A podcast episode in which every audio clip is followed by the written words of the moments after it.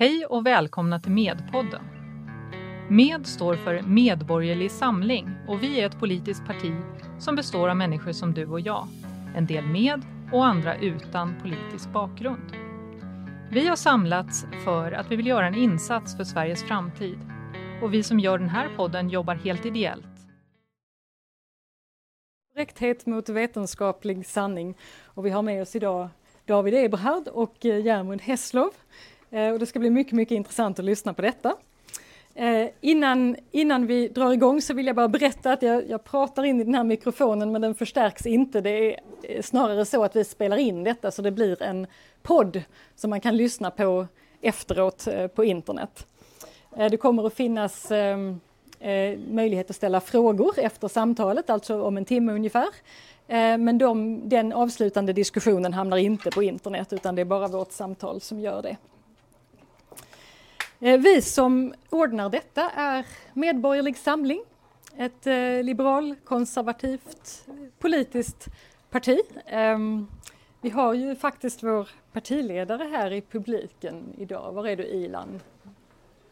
Där, i publiken som omväxling. Väldigt trevligt. Så om ni vill rösta vår toppkandidat till riksdag och region så kan ni göra det efter samtalet. Vi ställer ju upp i riksdagen i många regioner inklusive Region Skåne och i väldigt många kommuner inklusive Lunds kommun. Och om någon blir sugen på att rösta på oss så finns här valsedlar och annan information. Och jag är faktiskt lite nyfiken bara med en enkel handuppräckning. Hur många här är medlemmar i Medborgerlig Samling? Oj. Ja, det var ganska många. Men vi når lite utanför. Jag tror 40% utanför, vilket ju är väldigt, väldigt roligt. Ni är varmt välkomna. Mitt namn då, jag heter Sindra Petersson Årsköld och jag är ordförande distriktsordförande för Skånedistriktet för Medborgerlig Samling. Och när jag inte är det så är jag precis som våra panelister här naturvetare. Jag är disputerad kemist, docent i kemi, men jag har också en grundutbildning i fysik med mig i bagaget.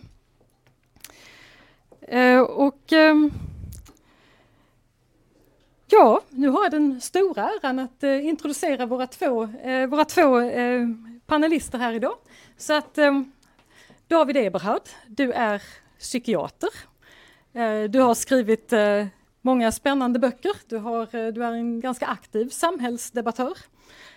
Och du är med i Medborgerlig Samling. Du är vår talesperson för sjukvårdsfrågor. Och det kan man ju rösta på i riksdag och i Region Stockholm, men tyvärr inte här. Men jag skulle faktiskt vilja läsa upp namnen på några av dina böcker, för jag tycker de är så fantastiska redan titlarna. Hur barnen tog makten, I trygghetsnarkomanernas land, Det stora könsexperimentet och Ingen tar skit i de lättkränktas land. Snygga titlar. Tack. Ja.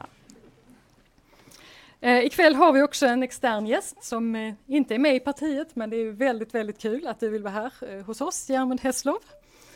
Så du är ju dubbeldoktor, docent i filosofi, professor i neurofysiologi. Mm. Ett känt namn här i Lund. Ibland här så stormar det runt ditt namn, runt dina föreläsningar. Du har föreläst ganska länge på läkarlinjen, eller? Mer än 30 år. Ja, och där föreläser du om arv och miljö. Ja, bland annat. Mm. Ja. Och du är en mycket omtyckt föreläsare, har jag hört. Nej, inte men... vad jag har hört.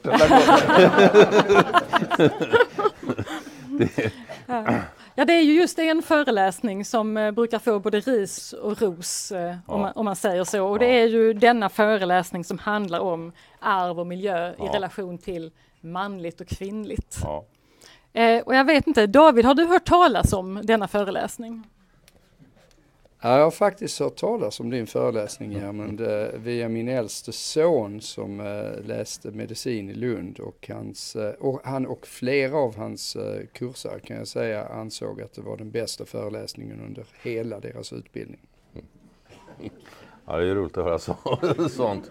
Men det var inte det jag hörde från rektor och dekanus. Och... Jag tror att det kan vara lite selection bias från rektor där. Ja. Men Ja, alla gillade den inte. Vill du berätta lite vad som var kritiken mot denna föreläsning och vad som hände?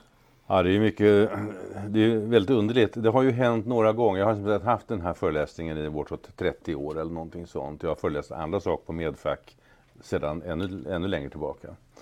Men jag föreläser om minne och inlärning, och en viktig aspekt på det är naturligtvis, vad är det egentligen man lär sig? Vad är ett resultat av inlärning och erfarenheter? Kan man träna sitt minne, sin intelligens? Kan man med träning bli en mera utåtriktad person, mindre blyg eller något sånt där? Hur är det med temperamentsegenskaper? Så jag tyckte att det var viktigt att studenterna fick höra lite om arv och miljö. Alltså vad är egentligen inlärt och vad är medfött av våra psykologiska egenskaper? Så jag brukar ha en dubbeltimme om det. Där säger jag då bland annat att barndomsupplevelser och annat har väldigt mycket mindre betydelse än människor i allmänhet tror eller förstår. Så verket så kan man säga att de allra flesta människor skulle varit nästan precis som de är, även om de hade haft en helt annan uppväxt. Man kan konstatera det till exempel med hjälp av tvillingstudier, när man tittar på enäggstvillingar som har adopterats bort vid späd ålder. Och så följer man dem senare i livet och personlighetstester, intelligenstester och allt möjligt sånt där. Och då upptäcker man att enäggstvillingar som vuxit upp i helt olika familjer, de är väldigt lika varandra ändå. Och enäggstvillingar som växer upp tillsammans, de blir inte ett enda dugg, eller inte ett enda, men obetydligt mer lika än de som har vuxit upp åtskilda. Vilket ju betyder att den här uppväxten i familjen har väldigt liten betydelse för hur man blir. Och det där är då väldigt provocerande för många.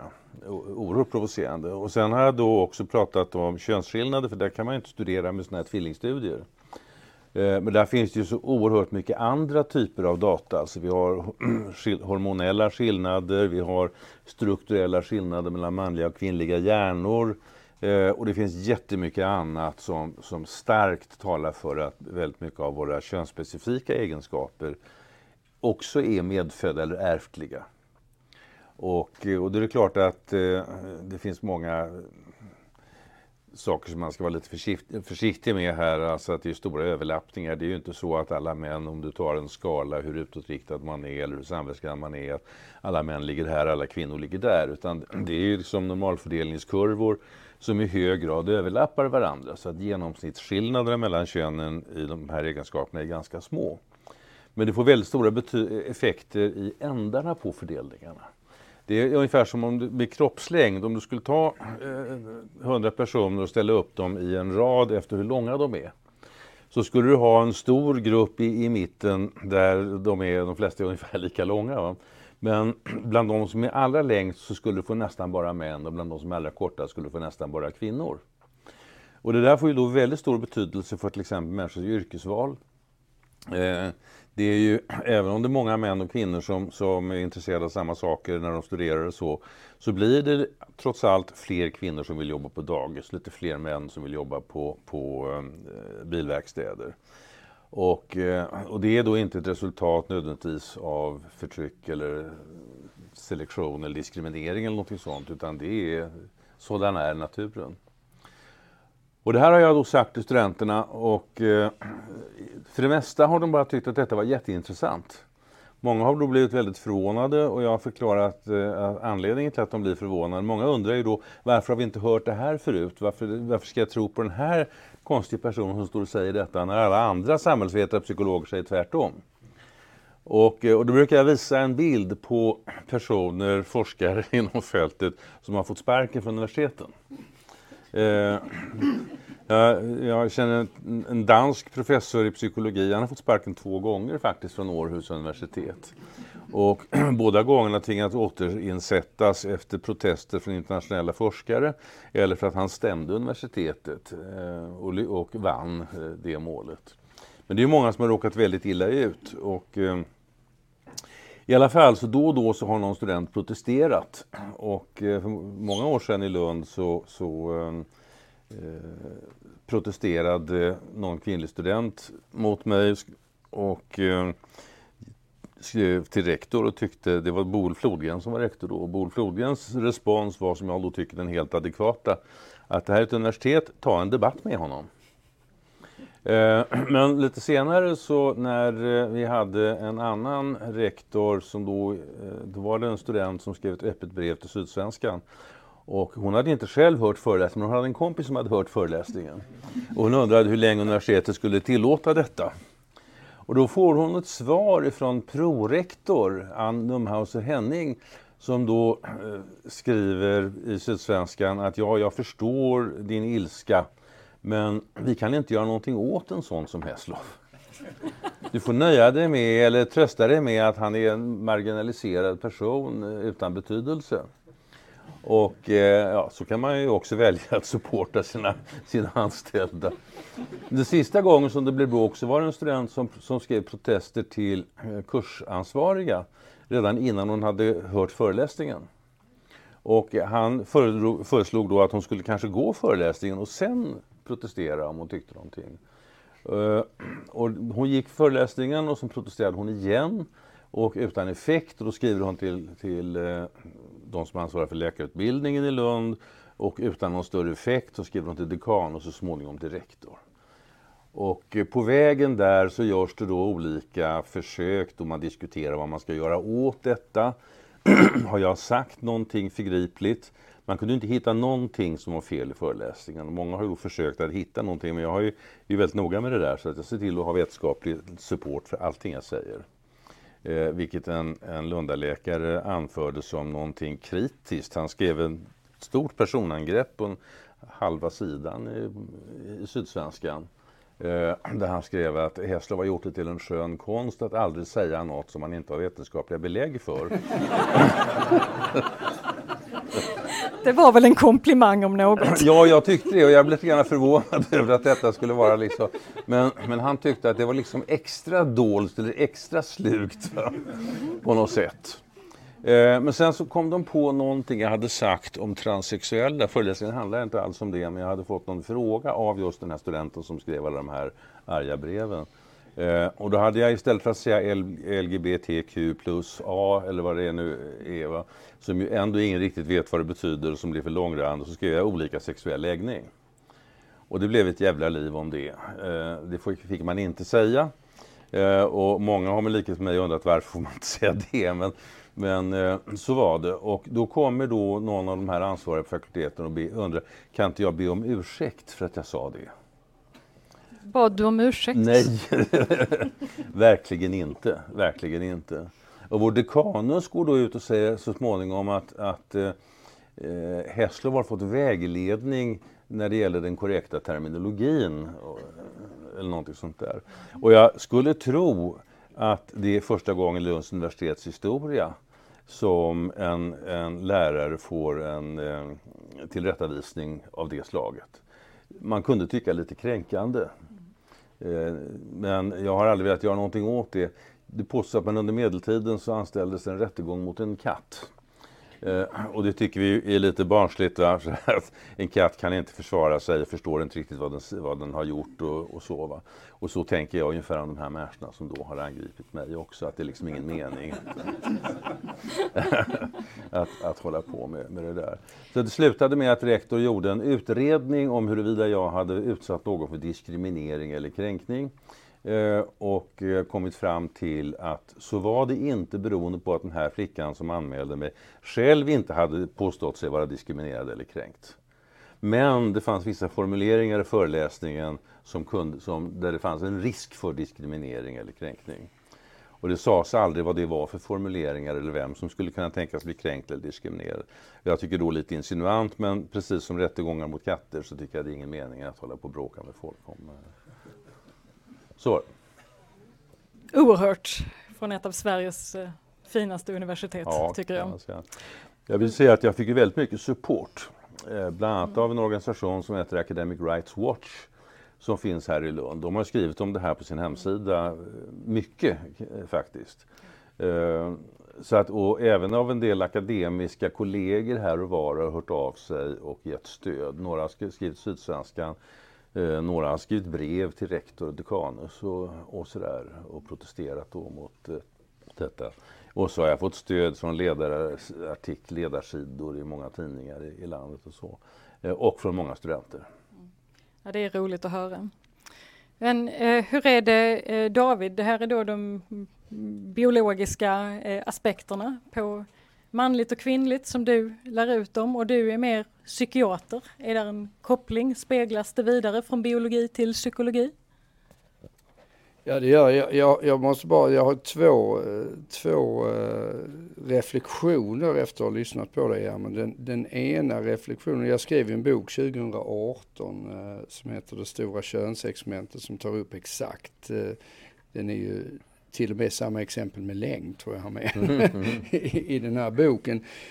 Men min första reflektion är efter att jag skrev den boken, innan dess så var jag ju relativt, får man nog ändå säga, högt ansedd i den mediala debatten som en sansad och hyggligt klok person som man kunde bjuda in i Nyhetsmorgons soffor och dylikt.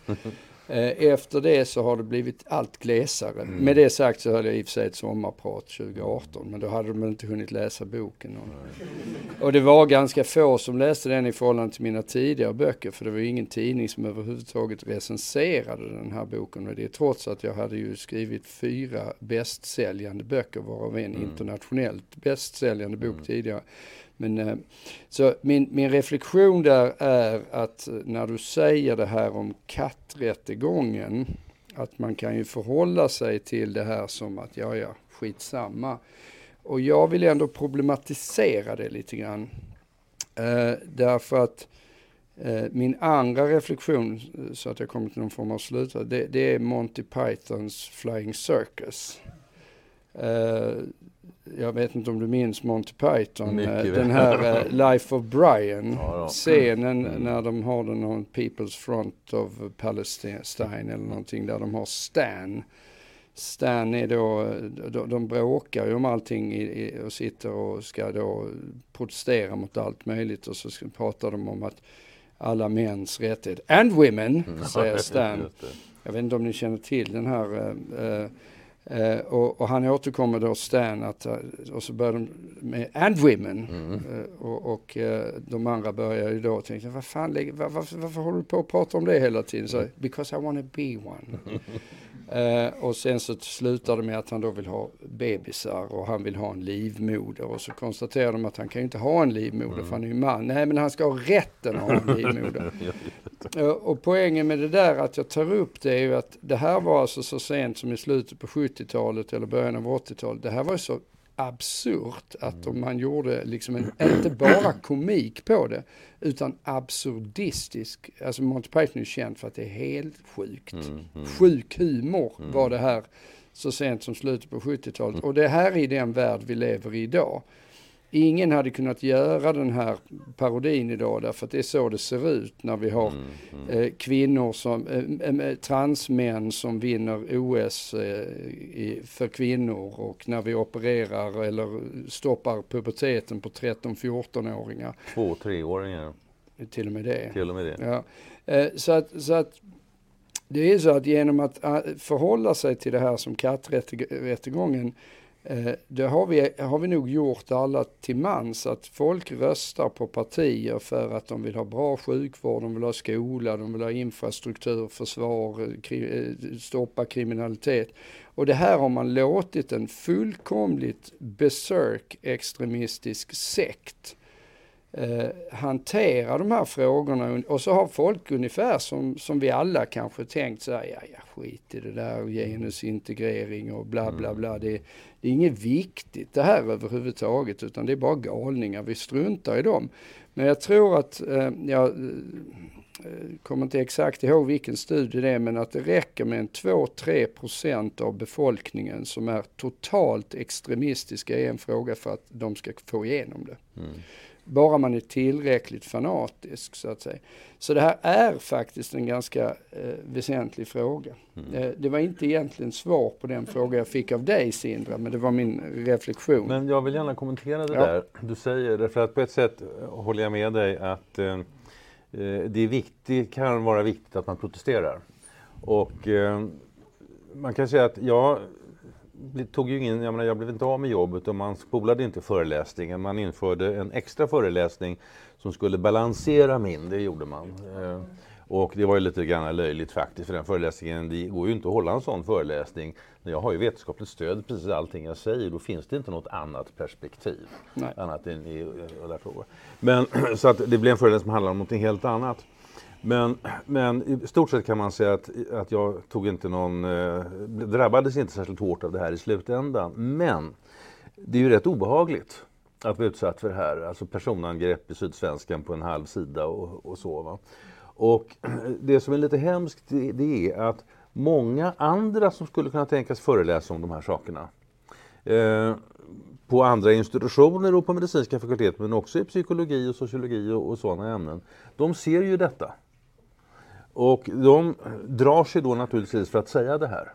Och den effekten tror jag är väldigt, väldigt stor. Alltså. Och det var det jag ville visa med den där bilden då på alla de här som har fått sparken. Att det här är anledningen till att ni inte har hört det här förut. Det vill säga, man sprider osanningar på universiteten om en del av de här sakerna. Och det är ju väldigt allvarligt. Det är och därför så man ska absolut inte backa när det gäller en sån här sak. Nej, och jag menar inte att du har gjort det, så det var ju taskigt att lägga det på dig, för det har du verkligen absolut inte gjort. Men som ett generellt fenomen. Precis. Så... Vad jag däremot menar är att försöka vidta rättsliga åtgärder mot de här personerna. Nej, det är meningslöst. Eller börja bråka om att säga att nu är det minsann jag som har blivit kränkt av rektor här, så kommer min insinuanta påståenden att jag riskerar att kränka och diskriminera folk och så. Va? Det hade jag kunnat bråka om. Mm. Men det tycker jag var ganska meningslöst. Det håller jag med om. Ja, det är bättre att liksom bara framföra de här sakerna som jag menar det finns vetenskapligt stöd för. Men det är väldigt allvarligt detta. Och jag kan... I andra länder är det ju i stort sett likadant. Och när det gäller vissa typer av forskning. Det finns ju intelligensforskare till exempel som har arbetat bland annat då med huruvida intelligens är ärftligt eller inte. Som har fått ackompanjeras av livvakter. När de håller sina föreläsningar. En känd brittisk forskarpsykolog, han låste in sig på en toalett och fick sitta där flera timmar medan man väntade på att polisen skulle komma och rädda honom från en argsint mobb.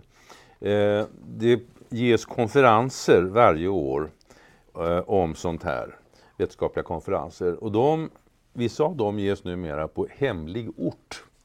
Alltså deltagarna får bara veta var konferensen kommer att vara mycket, mycket kort innan. För att undvika då att det ska bli bråk eller för att de arrangörerna inte ska, eller de som hyr ut lokaler inte ska dra öronen åt sig och så. Svartforskning. Och du kommer just från en sån konferens? Jag kommer just från en sån, ja. Och vad pratade de om? Ja, väldigt hemska saker. Väldigt hemska saker. Ja, alltså, de pratade bland annat om någonting som kallas Flynn-effekten. Man kan konstatera under 1900-talet så har intelligenskvoten, som den nu mäts, har ökat ganska mycket. Och det diskuteras oerhört mycket vad det... 3 enheter per decennium. Ja, och det har diskuterats väldigt mycket vad det beror på. Är det förbättrad hälsostatus till exempel, så att vi har inte så många undernärda barn. Många sjukdomar som drabbar barn och påverkar deras utveckling behandlas idag. Bättre skolutbildning och träning och väldigt många saker. Men det finns mycket diskussioner och det finns väldigt mycket forskning om detta. Och det finns en del som talar för att den här Flynn-effekten nu håller på att avta. Och det finns somliga som är oroliga för att det håller på att gå i motsatt riktning. Sägs att IQ sjunker i Norge. Jag har en teori om det som jag tog upp i hur barnen tog makten. Ja. Att när det kommer till hur man... Vissa av de här sakerna tänkte jag på när du pratade om det här med arv och miljö också. Mm. Är ju också alltså, i en studie så mäter du ju en specifik sak. Mm. Om man tar IQ så är det man mäter i ett IQ-test eller Ravens matriser eller någonting sånt. Och Ravens matriser i alla fall har jag fått lära mig, du får gärna rätta mig, du är experterna, att det är väldigt kopplat till arbetsminne. Mm. Det vill säga, Ravens matriser är sådana här olika figurer och matriser som man då ska kolla vilken som följer av de första. Och då måste du hålla det där i minnet. Mm.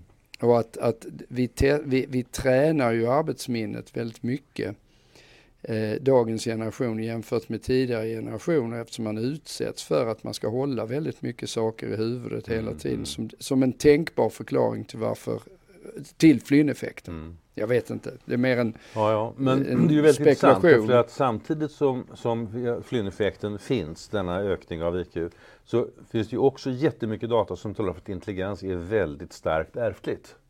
Och det här är då lite svårt att få ihop. Ja, fast det där är ju samma sak som att det är ju alldeles uppenbart att tittar man på olika kulturer, så även om det här med sagt, jag tar också upp exemplet med de här tvillingarna som är bortadopterade i olika familjer och hur lika de är. Det är fortfarande så att det du mäter i en tvillingstudie är ju ett ganska, ska vi säga,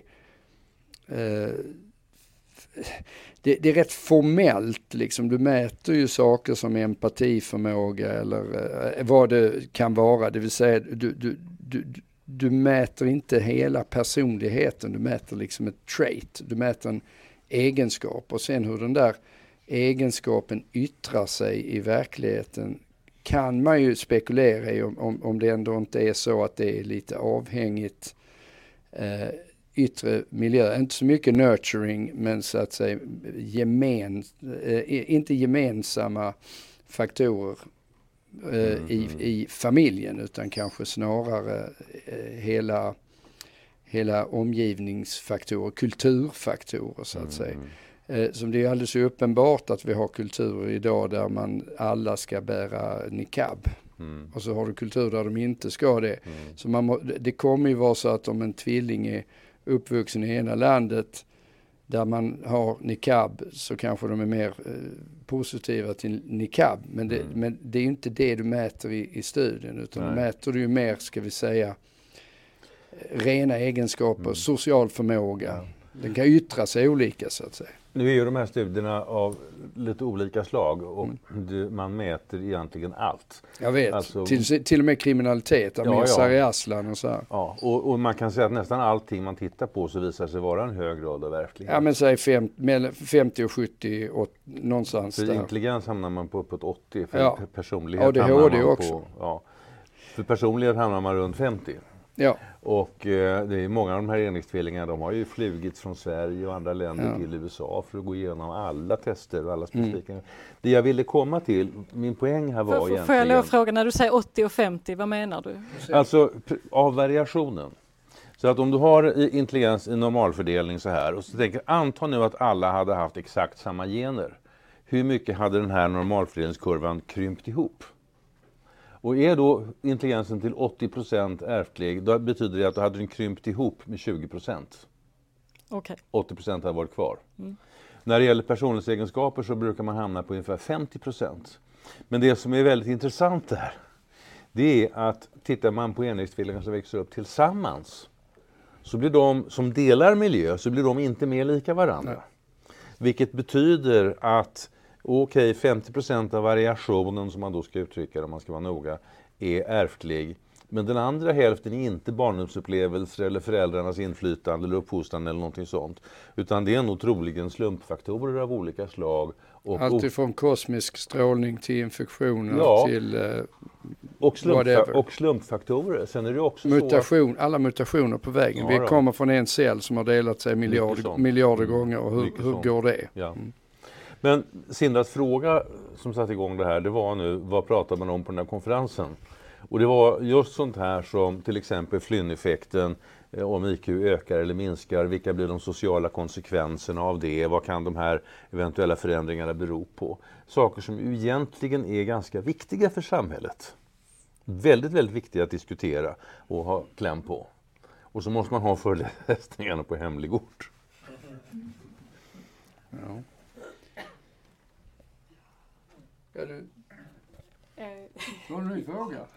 Det är ju helt spektakulärt. Och om man då går tillbaka till denna ganska repressiva syn på forskning och kunskap. Om det är så här på universiteten och i forskningsvärlden, hur påverkar det samhället? Ja, det betyder ju att vi gör oss medvetet blinda. Ja, alla är ju inte medvetet blinda, för att många har ju, förstår ju inte detta, för de får ju inte höra de här sakerna. Men man gör ju medborgarna, politikerna blinda för saker som är väldigt viktiga att ha kläm på och väldigt viktiga att förstå. Jag menar, hur ska man kunna diskutera framtida utbildningsinsatser? Hur ska man kunna diskutera värdet av förskolor och vad man bör lära ut och träna barnen i skolor om man inte får forska på sånt här? Inte prata om sånt här. Det är jätteallvarligt. Och det är ju faktiskt inte bara sånt. Alltså, jag brukar visa några inledande bilder på föreläsningen om den här presumtionen som finns överallt i samhället om att det är barndomen som betyder allt. Varje gång som någon utför ett läskigt brott, om vi tar den här ubåtsmatsen till exempel, eller om vi tar killen som hade sina döttrar instängda i ett källarrum i Fritzl, ja, i Tyskland och sådär. Varenda gång, eller den här killen i Norge, så står det i tidningarna om sådan var barndomen.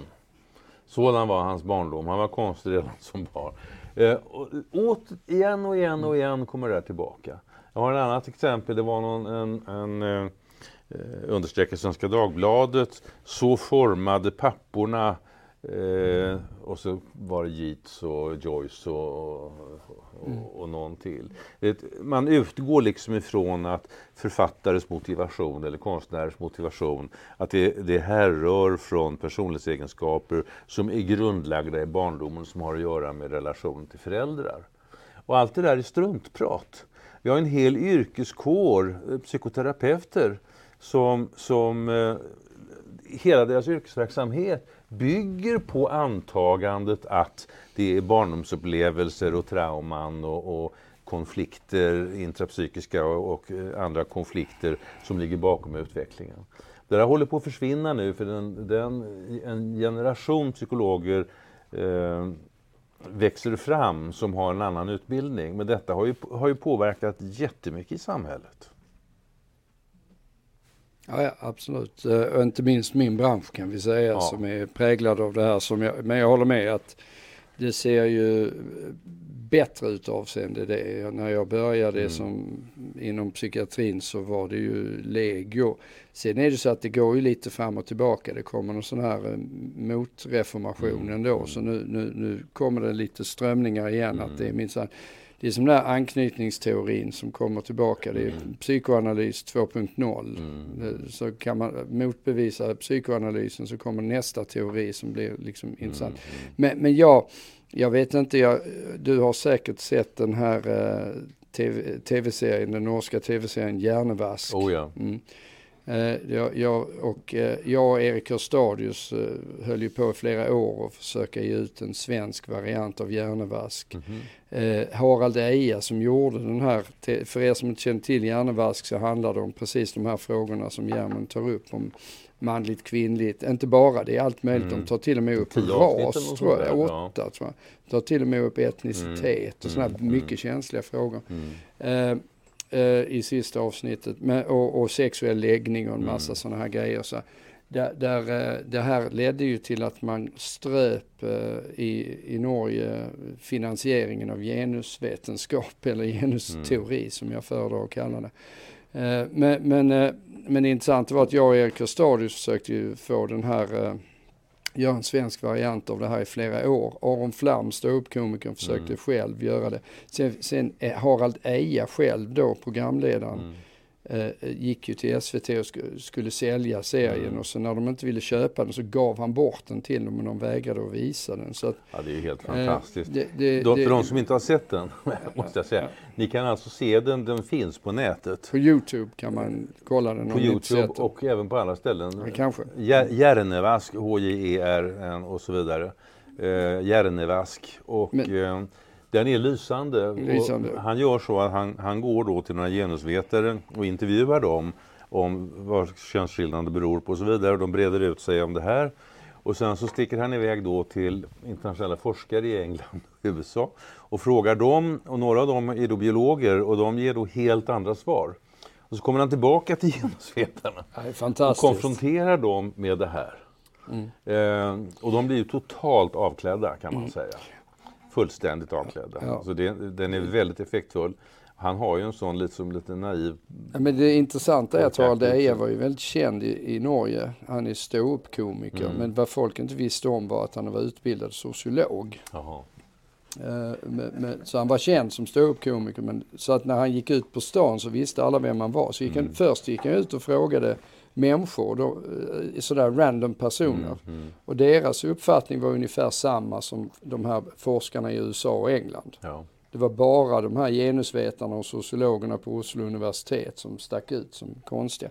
Men det intressanta var att Sverige, vi försökte ju ut den här, en variant av det. Nu kom det ju en här förra året som heter Från savannen till Tinder. Mm-hmm. Med Marcus Heilig som är en vettig person i och för sig. Men det intressanta med den, det var ju inte direkt Hjernevask, utan det slutade med att Agnes Wold fick sista ordet och sa att vi vet att det är skillnad på män och kvinnor, men det får man inte säga. Mm. För det blir ett maktmedel för männen. Så det var en totalt värdelös slutsats. Jag vet inte vad jag vill sagt med det, men du får komma till nya frågor. Men det där är lite intressant faktiskt att hon säger det, va? Mm. Därför att vetenskapligt sett så är den här kampen liksom egentligen avgjord. Ja. Det finns jättemycket kvar att ta reda på förstås. Och det finns jättemycket intressanta frågor om i vilken grad som uppfostran kan förstärka medfödda skillnader och alla möjliga såna här saker.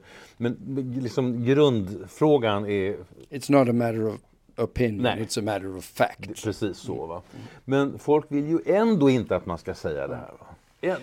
Men jag tycker den frågan som den här, där vi ändå ser de här kulturella skillnaderna är ju jättespännande. Vad beror det på? Är det en metodologisk fråga eller vad handlar det här om? För det är uppenbart och jag vet ju, jag håller ju jättemycket föreläsningar också om ska vi säga arv och miljö och skillnader mellan män och kvinnor. Och folk i publiken brukar bli rätt så här, men det där kan inte stämma. För jag vet ju att det är skillnad alltså att jag har betydelse som förälder. Alltså det känns ju obehagligt som förälder. Jag brukar vända på det och säga, fan du kan inte göra mycket fel i alla fall. det är ju jättebra. Ja. Jag brukar säga att det finns något lite förtröstansfullt i detta, att människor är inte bara rön för vinden. Nej. Det finns en kärna i de flesta människor som du inte kan rå på med propaganda och annat. Utan folk är som de är i alla fall. Och jag tycker det är någonting man kan glädjas åt också faktiskt. Ja, men det är lite likartad slutsats på något sätt. Att det känns ju lite förtröstansfullt. Sen kan man ju ändra lite små. Man kan fila lite här och lite där. Lära dem bordsskick och sånt där. Just det. Bara komma långt med. Ja. Men denna inställning som Agnes Wold till exempel då ger uttryck för, att vi vet att det är så här, men det är inte bra för oss som samhälle att tala om det. Det indikerar för mig att hon då tycker att de här skillnaderna på något vis innefattar någon sorts rangordning. Att om vi får tala om skillnaderna så är det automatiskt då så att kvinnorna kommer ut som sämre. Eller varför skulle man annars vilja dölja det? Ja, det är en bra fråga och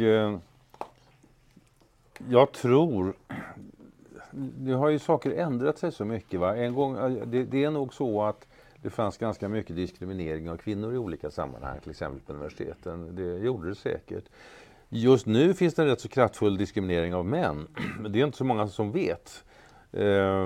Men det har ju gjort studier av detta att man kan se till exempel vid professorsbefordringar så blir kvinnor befordrade med väsentligt lägre eller sämre meriter än män. Det är mycket lättare, så männen är helt enkelt diskriminerade där, va? Det är ganska uppenbart så. Och det finns ganska många exempel på det. Men vad som har skett där i mellantiden, det har kanske inte riktigt något en sån som Agnes Wold. Ska vi inte prata om henne, men... men det var intressant, för Agnes Wold blev ju publikperson när hon visade att det fanns en viss diskriminering. Sen gjorde man ju om hennes studier och då såg man att det var precis tvärtom. Ja, 15-20 år senare.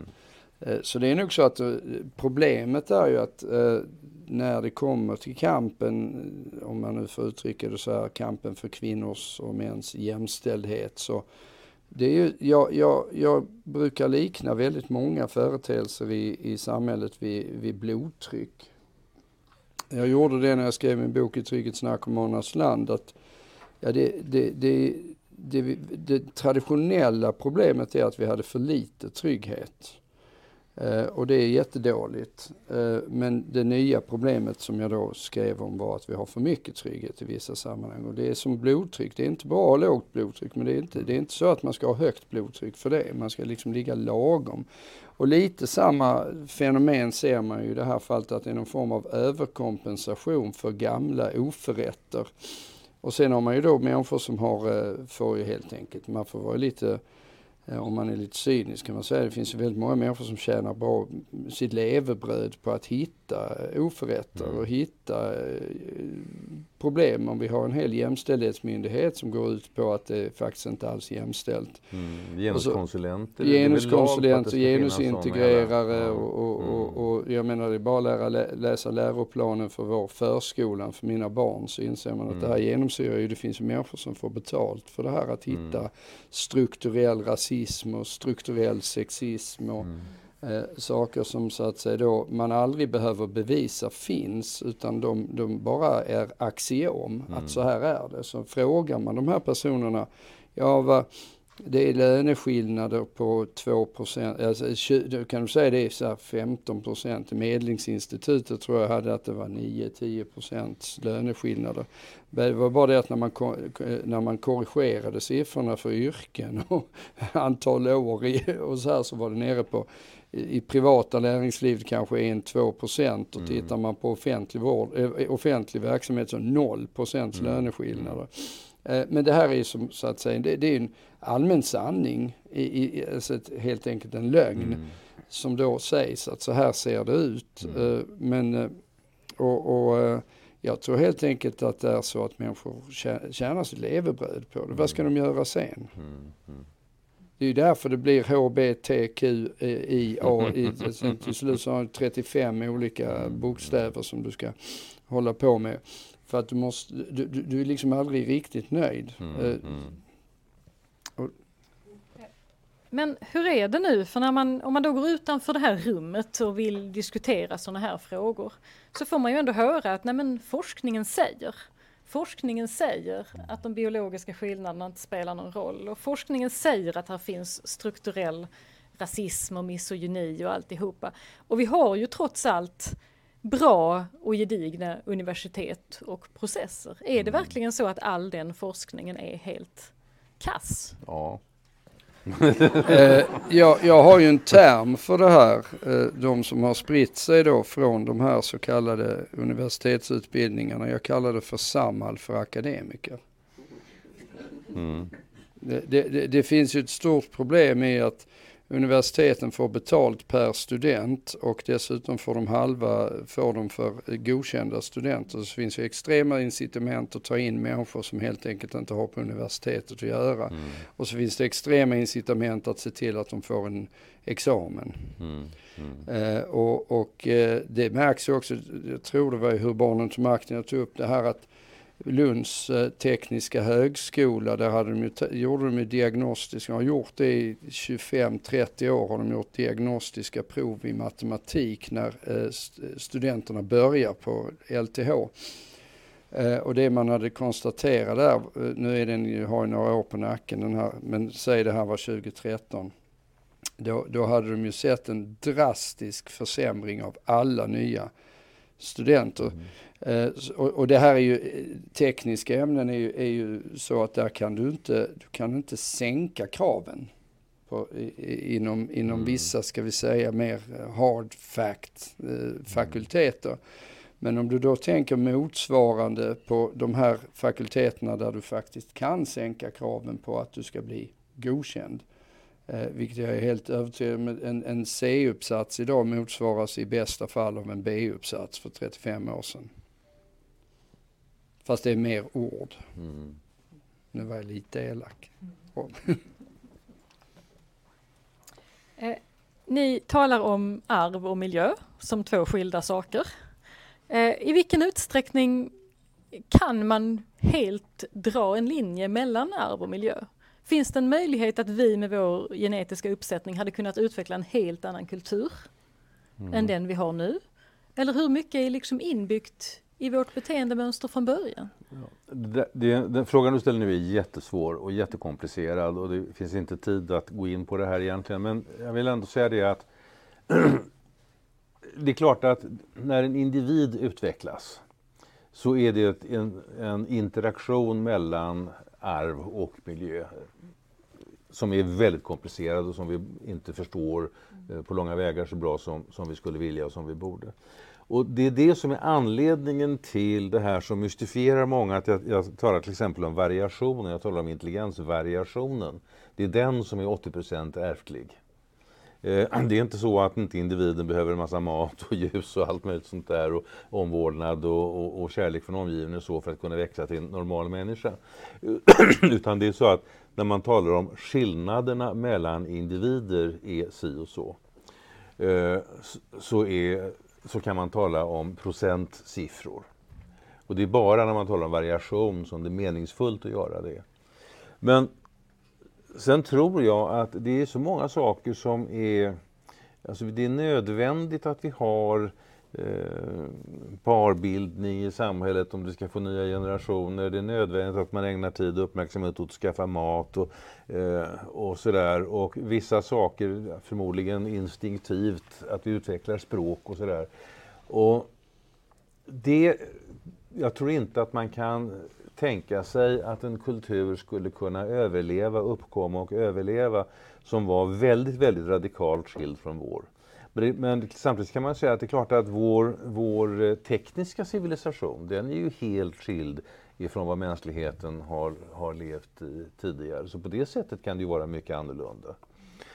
Och jag kan väl, däremot har jag väldigt svårt att tänka mig att vi skulle kunna ha en kultur där kvinnor inte är gynnade på olika sätt men där de till exempel utgör soldaterna medan männen jobbar på dagis. Det tror jag inte skulle kunna uppkomma. Jag tror att det skulle kräva, alltså teoretiskt kan man tänka sig det. Och det var faktiskt en sak som jag sa i en debattartikel som Agnes Wold blev så oerhört upprörd över en gång. När jag sa att det är inte möjligt med metoder som är acceptabla i ett demokratiskt samhälle. Att det skulle krävas en sån fruktansvärd totalitär... Det krävs ju en totalitär regim för att uppnå något sådant. Precis. Att man helt enkelt tvingar folk att göra saker de inte vill. Ja. För det variationen i yrkesval handlar ju inte om någon form av skillnad i intelligens. Det handlar om val. Det handlar om vad man vill. Just det. Vad man vill göra. Och där skiljer det sig i svansarna i normalfördelningskurvan som gör att man ser den här förändringen. Och där finns en väldigt intressant fynd som har gjorts i flera studier nu som har bekräftat det här. Man kan rangordna samhällen efter hur jämställda de är. Alltså, jämställdhetsparadoxen. Just precis. Alltså i vilken utsträckning som män och kvinnor väljer olika eller samma jobb och så vidare. Och då visar det sig att i de samhällen där människor är mest fria att välja yrken och skaffa utbildningar som de trivs med och så vidare, där blir könsskillnaderna också större. Som i nordiska länderna till exempel. Och det är ju rätt så intressant och det kallas ju då för en paradox. Alltså att när människor har, ju större möjligheter människor har att välja själva, desto mer kommer kvinnor att välja typiskt kvinnliga yrken och utbildningar och så. Men sen är det naturligtvis också så att behöver inte gå så långt tillbaka i tiden för att se att alla universitetsprofessorer var män. I alla ämnen. Nu är det ju kvinnlig majoritet i vissa ämnen, men inte i alla. Alltså i tekniska ämnen till exempel är det ju väldigt övervikt av män. Men om du tar ämnen som språken, historia till exempel, så har du ju haft faktiskt fler kvinnliga professorer än manliga. För att inte tala om studenter. Ja. Jag tror 2/3 av studenter på läkarutbildningen idag är ju kvinnor. Faktiskt. Mm. Men jag funderade på det här med så att säga kopplingen av miljö. Min far som var professor i psykiatri, han brukade ju alltid dra den att arv och miljö förhåller sig inte till varandra som hund och katt utan som gin och tonic. Och det är faktiskt ganska bra beskrivning av det hela, för det går ju ändå hand i hand på något sätt. Och jag, på tal om det här hur kulturer är, man har ju forskat väldigt mycket på språk, eftersom språk ändå, åtminstone grundförutsättningen för språk knappast, alltså huruvida du är bra eller dålig på språk har ju genetiska faktorer, men vad du talar för språk, det är ju en ren miljöfaktor som gör det och som också illustrerar det jag försökt säga. Jag menar, är du uppvuxen i Japan så kommer du prata japanska, du kommer inte prata svenska. Och lite, det är ju ändå så att man har använt det på något sätt, om vi nu säger vad är det för miljöfaktorer som spelar roll. För om vi då pratar bortsett är vi slumpfaktorer som vi absolut inte vet någonting om, det vill säga typ kosmisk strålning och mutationer och sådär. Men det är ju lite intressant om man då tänker, jag har ju 9 barn. Allihopa är uppvuxna i Stockholms innerstad och ni hör allihopa hur jag pratar. Var kommer jag ifrån för er som inte vet? Härifrån kommer jag.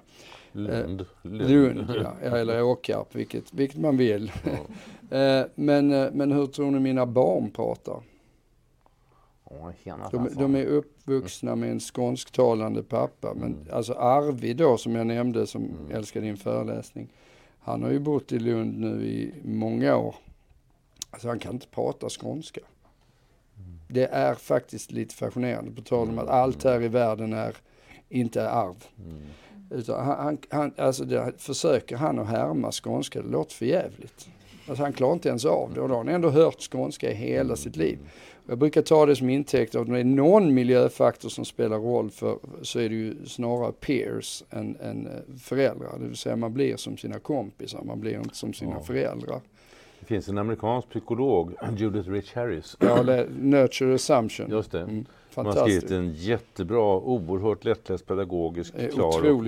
Jag använde den jättemycket när jag skrev Hur barnen tog makten. Fantastisk bok. Och hennes tes är, alltså hon har ju då accepterat de här tvillingstudier och annat sånt där, och där hälften av variationen beror på genetisk variation. Vad är då den andra hälften? Ja, det är inte familjen och socioekonomiska förhållanden, utan det är någonting annat. Men vad är det då? Och då svarar hon att väldigt mycket av det är troligen kamrater. Barn socialiseras av sina kamrater, jämnåriga. Och det är delvis därför att, och det kan man ju se utvecklingsbiologiskt om man vill, det är ju de som de ska samarbeta med och anpassa till i framtiden. Människan är ju bästa, det vi är bäst på av alla djur är att härmas. Vi har mest spegelneuron i hjärnan som bara är ute efter att härmas. Men vi härmar inte föredettingar. Vi härmar inte mamma och pappa, vi härmar våra kompisar. Ja, men hon har ett fantastiskt exempel, och det är då, jag vet inte om detta stämmer, men hon tar upp det här med vilka är mest lika sina pappor? Vilka barn är mest lika sina pappor? Nej, det är engelska internatpojkar. De har aldrig träffat sin pappa under hela sin uppväxt, men de har gått på samma skola som han gick. Ja, det är bra. Det har jag glömt. Men det är fantastiskt bra. Ja. Det är ett jättebra exempel. Ja. Det är ett skämt eller det är fakta? Nej, det är på riktigt. Alltså, man kan säga så här, jag tror inte man har gjort några extrema studier på det mer än ska vi säga, vad kallas för anekdotisk bevisföring. Ja, just det. Fast jag tror de har gjort några studier på det, att det faktiskt, jag ska låta det vara osagt. Ja, det börjar ju dessvärre bli dags att runda av lite grann här. Vi har ett samhälle där politiker nu tycker väldigt mycket om att hänvisa till forskare faktiskt. Forskningen säger att man ska ha munskydd, och nästa vecka säger forskningen att man ska absolut inte ha munskydd. Nu måste jag skjuta in någonting. Ja. Detta är urlöjligt. Och man hör folk hela tiden prata om kunskapsförnekande och annat sånt här, va? Sitter en akademiledamot nu och beskärmar sig över kunskaps... inga namn, över hur folk förnekar fakta och sådär, va. Men det här vi har pratat om nu, det är ju fakta som har totalförnekats av alla, även de ja, även av de som nu beskärmar sig över kunskapsförnekande. Utan här har man lagt locket på och trakasserat de som säger sanningen och diskuterar det här vetenskapligt. Likadant är det i klimatfrågan. Och oavsett vad man tror om hur alarmerande klimatförändringar är, så är det ju alldeles uppenbart att det finns ett oerhört stark repression och bortstötning av människor som tycker annorlunda om det här, va? Och där man döljer för allmänheten vissa, till och med IPCCs rapporter döljs och förvrängs i media och så. Det finns ett oerhört kunskapsförnekande här av de här människorna som tror sig stå för vetenskap och kunskap. Det som IPCC faktiskt säger med säkerhet, det är bara två saker. Det har blivit lite varmare och det är flera översvämningar. Något annat säger inte deras vetenskapliga rapporter överhuvudtaget. I övrigt så finns det inget stöd för extremväder skulle ha ökat. Nej, ingenting faktiskt. Ja, det fanns väl lite stöd för någon grej till, men jag kommer inte ihåg vad det var. Så då ser man en faktaresistens bland de som gillar att kalla andra för faktaresistenta. Mm. Det där är ju ren psykologi. Det finns ju vissa, så vi hade kunnat prata väldigt mycket om en massa andra saker. Jag brukar älska att prata om Jonathan Haidt och moralfundamentteorin som grund för varför vi hamnar i de här olika lägen. Vi har helt enkelt olika uppfattning om vad som är moraliskt korrekt. Och det är intressant. Känner ni till moralfundamentteorin? Jonathan Haidt och medarbetare har gjort en massa studier på hur man alltså att man försöker hitta någon form av biologiska nedärvda moraliska fundament som de människor bär på. För att, och det är komplext, jag ska bara fatta mig kort i frågan, men då kokar de ner till 6 olika fundament. Jag kommer inte ihåg allihopa. Det är samvetsgrannhet, omtanke, rättvisa, frihet, ordning, auktoritet. Det är några stycken av de här. Det som är otroligt spännande är att då har de ju roat sig med att i en amerikansk kontext försöka då se om man har olika politisk uppfattning då vad man har för olika moraliska fundament, och det visar sig då i den amerikanska settingen att de delar in dem i libertarians, progressives och conservatives, och där progressives då är vänster, och de har ju då 3 moraliska fundament som de följer. De andra 3 skiter de i. De är bara intresserade av om det är om tanke, rättvisa och solidariteten och så här, någonting sånt. Jag tror inte det är solidaritet, jag kommer inte ihåg vilken 3D. Men medans conservatives, de bryr sig om alla 6 fundamenten, och libertarians, inte så förvånande, bryr sig bara om frihet. Eller värdera högt. Det är naturligtvis en grav förenkling för att man kan ju tycka det.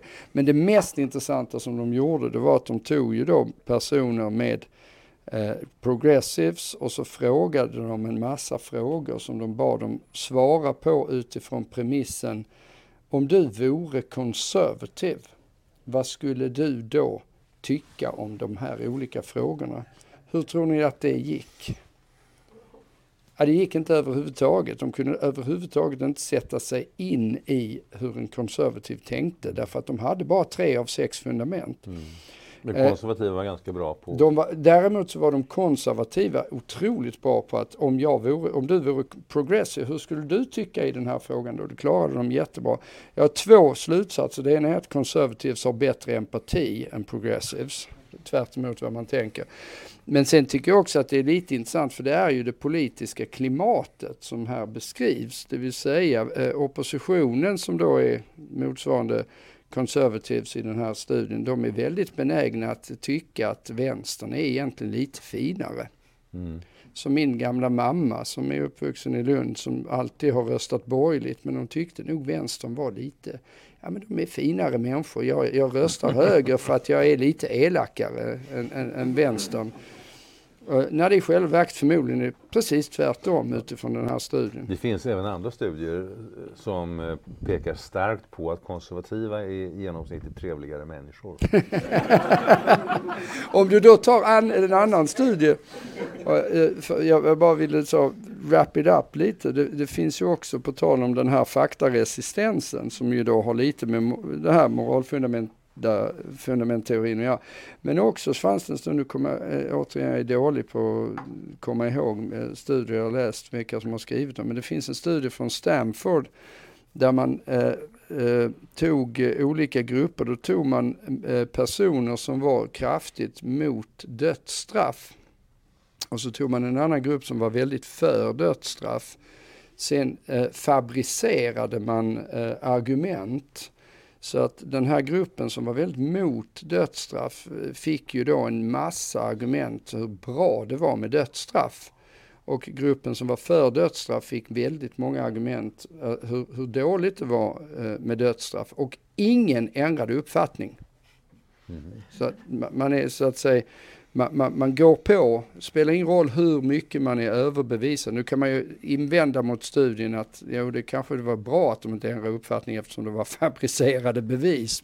Men i alla fall, det säger någonting om hur vi hamnar i de här skyttegravarna. Mm. Men hur hamnar vi där då? Bestämmer vi själva eller är det också arv? Det får professorn svara på. Man kan, om man gör sådana här studier på enäggstillingar till exempel, och det är det som är de starkaste beläggen, men man kan titta på andra släktskapsrelationer och allt möjligt sånt där också. Då finner man att nästan vilken egenskap du än tittar på så finns det ett väldigt starkt genetiskt inslag.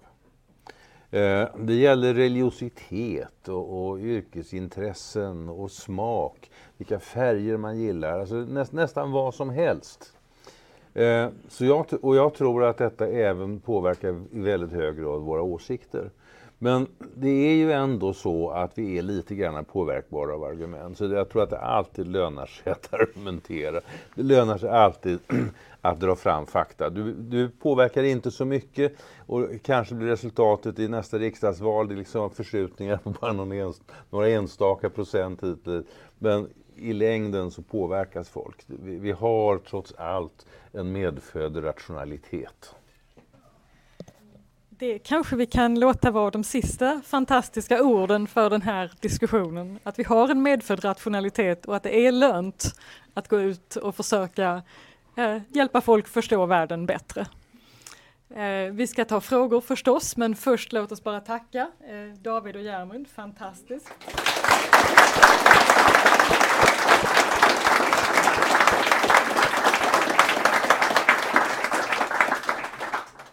Du som har lyssnat på podden, återkoppla gärna till oss i Medborgerlig Samling i kommentarsfälten.